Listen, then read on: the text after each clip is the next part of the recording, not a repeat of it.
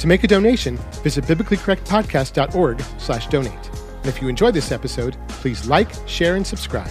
Thank you for your support. How can you respond to believers' unbiblical beliefs? Welcome to the Biblically Correct Podcast.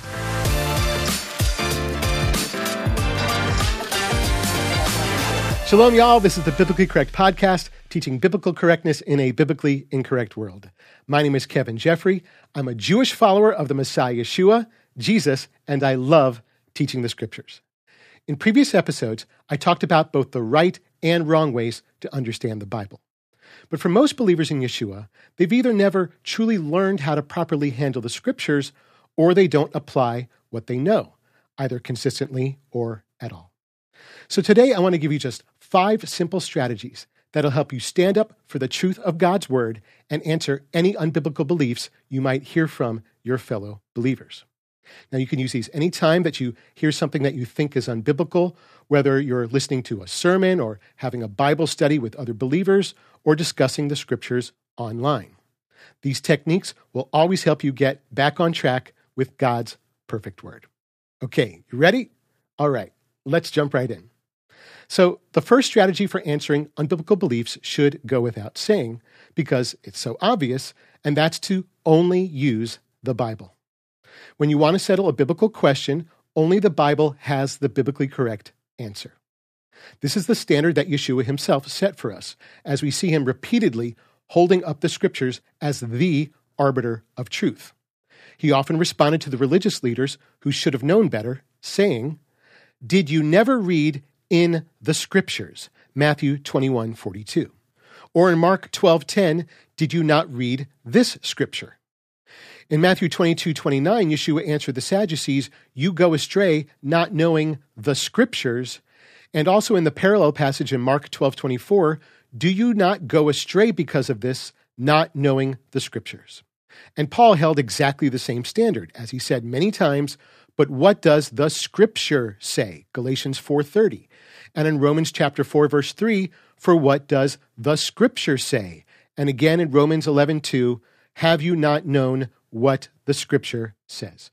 Over and over again, the Bible teaches us that holding to and bearing the standard of Scripture is fundamental to holding biblical beliefs and giving an answer to unbiblical ones.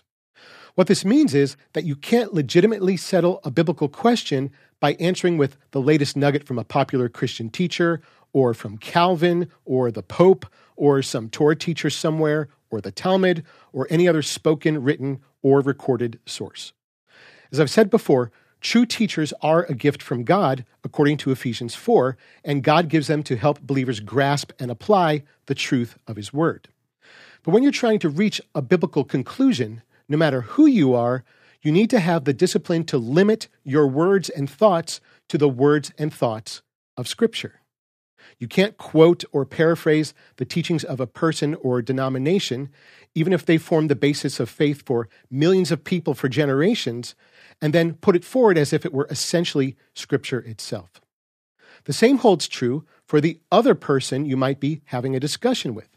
If you want to come to any kind of biblical agreement with another believer, you can't let the other person continually quote some doctrine or teaching in a way that obviously imbues it with the same or greater authority as Scripture.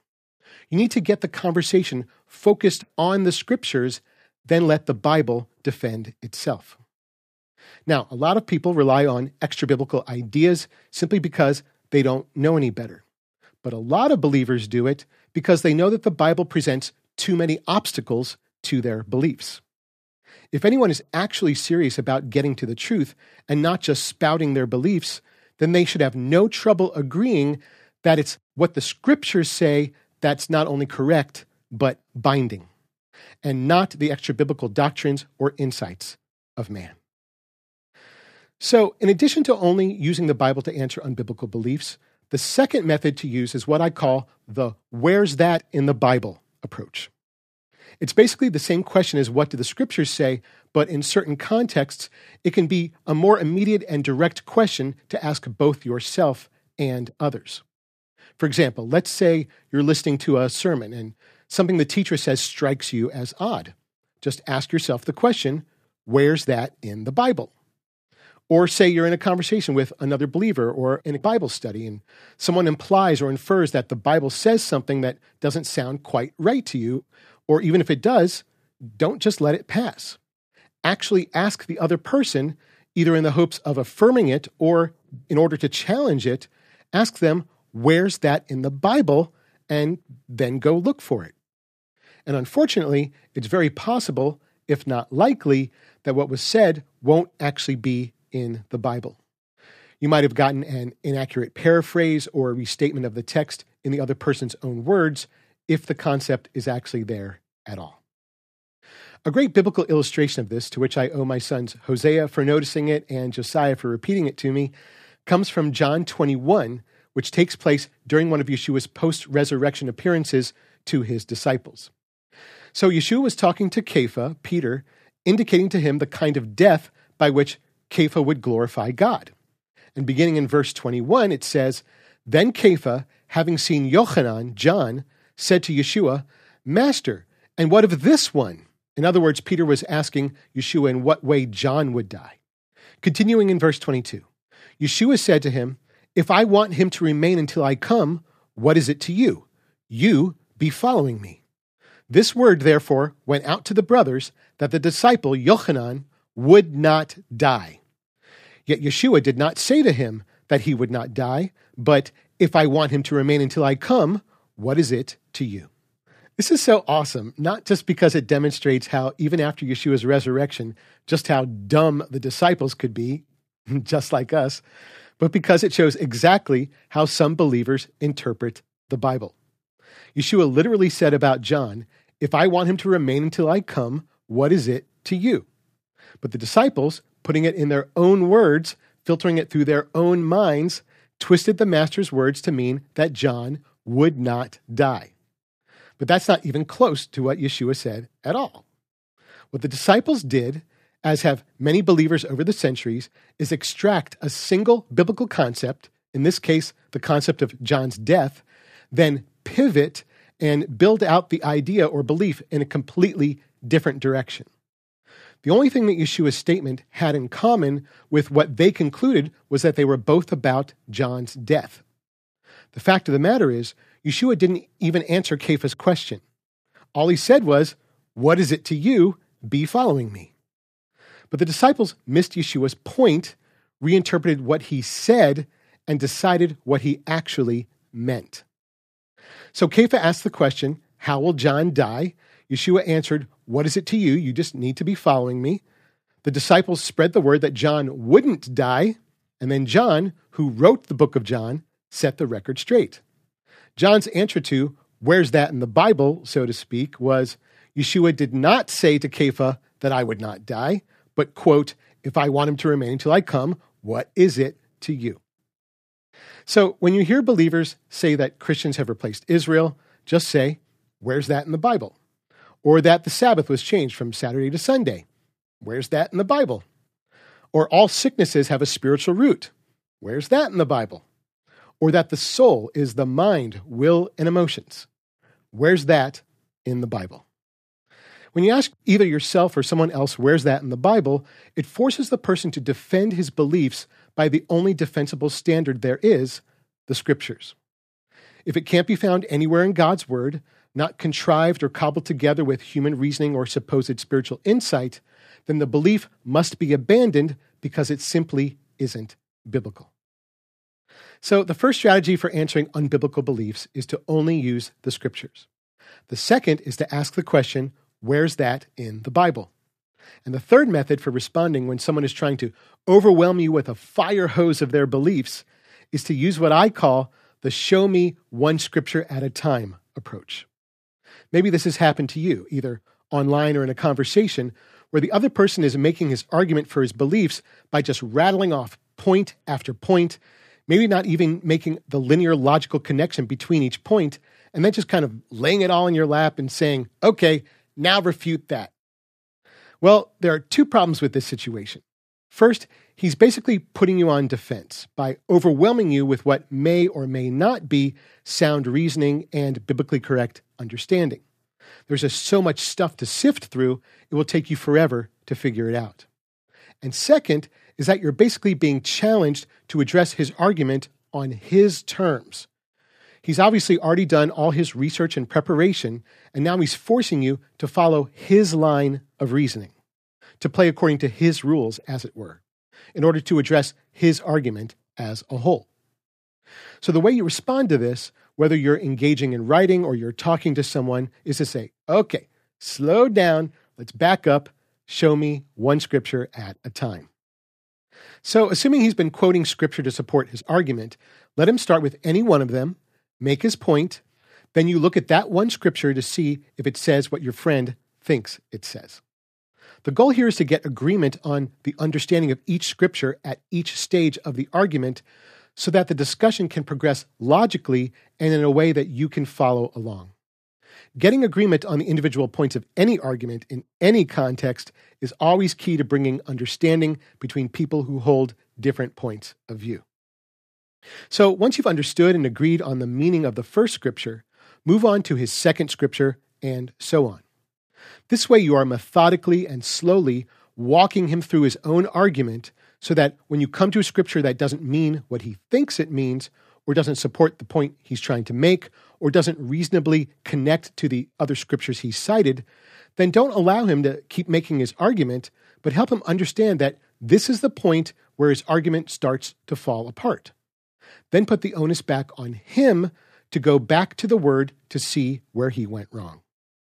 The show me one scripture at a time approach is reminiscent of what we see in Acts 17, verses 2 and 3, where it says that Paul reasoned with them from the scriptures, opening them up and citing them. Then in verse 11, speaking of the Jews in Berea, it says that they received the word with all readiness of mind, every day examining the scriptures to find out whether those things were so. So the Bereans didn't let Paul just stand up there spewing his beliefs about Yeshua, and to his credit, that's not at all what he did. Paul cited the scriptures from which he was reasoning and opened them up, meaning that he thoroughly explained them. And then the Bereans tested what he said against the scriptures. Paul said things, then the Bereans examined the scriptures to find out whether those things were so. And in this case, as opposed to your friend with unbiblical beliefs, it turned out that Paul was right. Show me one scripture at a time is the only way I will engage in scriptural debate. If the person can't or won't walk me through their argument one scripture at a time, then they're either just making it up as they go along, or they're really not interested in proving their point to me. This approach is also extremely helpful for avoiding the fruitless discussion that Paul talks about in 1 Timothy chapter 1. Either you're interested in the truth or you're not. The goal then of show me one scripture at a time is first simply to stop someone from blasting you with their beliefs and then daring you to respond.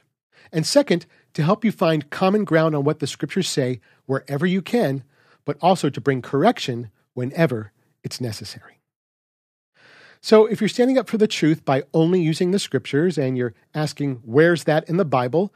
And you're slowing down the conversation with show me one scripture at a time, the next strategy you can use for answering unbiblical beliefs is to stay on topic and not follow rabbit trails and red herrings. When you follow a rabbit trail, it means you've veered off from the subject or point of the conversation. And when you follow a red herring, it means that you've been misled by something seemingly relevant, but actually irrelevant that's been introduced into the argument. A red herring is an informal logical fallacy named for the scent of dead fish that were once used to confuse tracking dogs during training. Red herrings are often subtle and difficult to catch because they're so quickly and seamlessly injected into the conversation and at first blush appear to be tangentially related to the subject. So for example, let's say your friend promised to help you move but didn't show up. So you call him and you ask him, why didn't you show up to help me move? You promised me. Then he says back to you, well, there was that one time you didn't show up for my birthday party.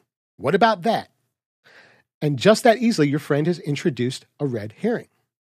Even though it might at first seem somewhat related to the topic, you not showing up for his birthday party has nothing to do with him breaking his promise to you. So if the conversation then switches to you talking about his birthday party, that means your friend has successfully changed the topic and you've just followed a red herring. So you can imagine just how detrimental it can be when you allow yourself to get distracted from the main point of the discussion when you're dealing with unbiblical beliefs. Paul even talks in Ephesians 4:14 about how important it is to be on guard and to be careful to not be led astray. He tells us to no longer be little children, tossed and carried about by every wind of the teaching, by the sleight of hand of men, by craftiness toward the scheme of leading us astray. Now, that's not to say that everyone who changes the subject during a theological discussion is actively scheming to lead you astray, because introducing a red herring or taking a rabbit trail can be done either intentionally or unintentionally. What you need to focus on then is not the intent so much as the subject, and to recognize when an irrelevant point has been made, then to bring the discussion back to the original topic. If someone uses a red herring with you or changes the subject, just simply ask if you can come back to that later after you finish discussing the topic at hand. So if you're talking about whether or not you can lose your salvation, don't let the other person change the subject to salvation by faith versus works. Or if you're talking about the importance of not living in sin, don't let the subject get changed to how we're saved by grace. Or if you're talking about how we should not be unequally yoked with unbelievers, don't let the other person change the subject to how Yeshua hung out with sinners. While these may each seem like they're part of the original topic, they're actually not. And if you get drawn into discussing these points that are irrelevant to the current conversation, then not only will the original point of the discussion go unaddressed and unresolved, but the biblical truth you were pursuing will remain undiscovered. Unbiblical beliefs can only survive in a pool of distraction and confusion. So when you're answering them, it's absolutely crucial that you keep the conversation on topic. And finally, now that you're answering unbiblical beliefs by only using the scriptures and asking, where's that in the Bible? And slowing things down with, show me one scripture at a time, and fighting off rabbits and herrings by staying on topic, perhaps one of the best strategies that you can ever employ is knowing when to speak and when to hold your tongue. In other words, you need to train yourself to know how and when to answer a fool. Proverbs chapter 26, verses 4 and 5 say, "Do not answer a fool according to his foolishness, so that you will not be like him yourself. Answer a fool according to his foolishness, so that he will not be wise in his own eyes." In other words, when you engage with a fool at his level, then that also makes you a fool. So you may just want to keep your thoughts to yourself. But sometimes, even fools can be made to see their folly. So if you think you can show him the error of his ways, do it. The fact of the matter is that while some believers who hold unbiblical beliefs do so merely as a result of bad teaching or ignorance of what the Bible says, a lot of believers simply aren't interested in pursuing the truth. They're instead determined to ardently defend or spout off their own beliefs, whether out of pride over being right, or a desire to continue in sin, or out of a fear of going against societal expectations, or because they have an emotional or intellectual attachment to an idea, or just because they love to argue and be disagreeable. Sometimes, instead of answering a fool's argument, we need to answer the fool himself, by discerning and addressing the motives behind his unbiblical attitudes and beliefs. But whether wisdom tells us in any given situation to answer a fool or to not answer a fool, we need to always have the integrity to show them the truth of the scriptures in love, whether they want to hear the truth or not. Standing up for the truth of God's word and answering unbiblical beliefs is one of the most important things you can ever do to combat biblical misinformation, ignorance, and illiteracy.